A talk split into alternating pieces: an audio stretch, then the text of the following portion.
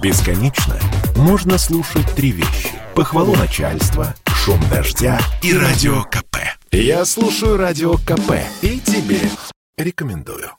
16 января в Подмосковье на центральной кольцевой в Лексус Марины Каташенко врезалась иномарка. Из нее выскочили трое мужчин в масках. Под дулом пистолета они заставили женщину отвезти их в ее загородный дом и отдать спрятанные в нем деньги – 100 миллионов рублей. Затем грабители потребовали у Каташенко доставить их на машине в Апрелевку, это неподалеку. На трассе их уже ждал белый Мерседес, на котором они и уехали. Такова версия самой Каташенко. 25 января был задержан первый и пока единственный участник ограбления – 27-летний гражданин Таджикистана Умиджон Жаборов, владелец и водитель того самого Мерседеса. Комсомольской правде удалось пообщаться с бывшей женой Жаборова, москвичка русская. Они развелись несколько лет назад, но сохранили добрые отношения. Она рассказала комсомолке, что подозреваемый человек скорее положительный, и что бандиты использовали его в темную. Вот как это произошло. По просьбе женщины мы изменили ее голос и не называем настоящее имя. Он мне рассказывал то, что вот взял машину, вот сейчас буду таксовать. Ну, как бы на хороших отношениях, мы уже в разводе давно.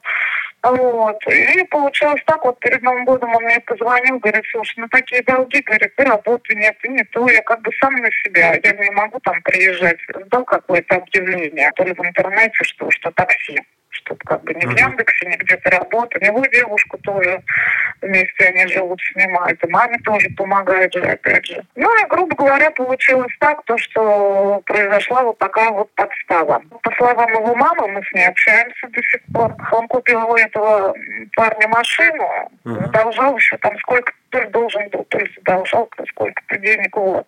Ему предложили, типа, ну, таксани, бабла получишь. Ну, видит то, что парень молодой, блин, поведется на деньги, тем более в долгах сидит, уже плачет. Вот. Они ему предложили, по-моему, ну, в районе, по-моему, как раз 150 тысяч он должен был, ну, в районе типа 150. С долгами разберешься.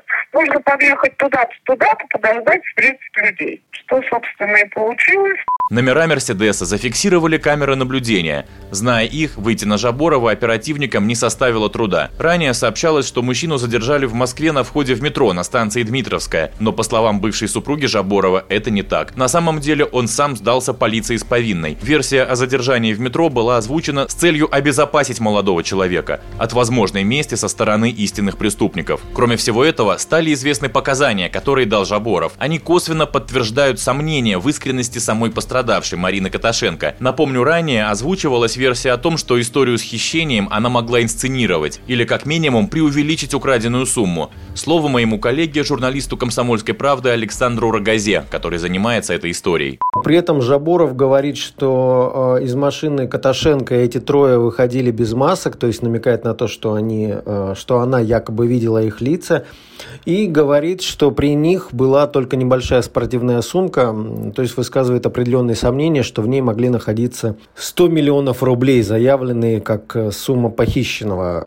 Если предположить, что эти 100 миллионов рублей были в пятитысячных купюрах, получается вес 20 килограммов. Если предположить, что в переводе на курс доллара они находились в 100 долларовых купюрах, это 13 килограммов.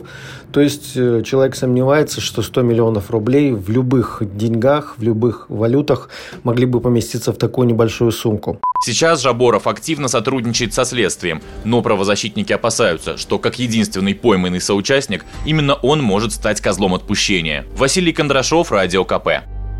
Спорткп.ру О спорте, как о жизни.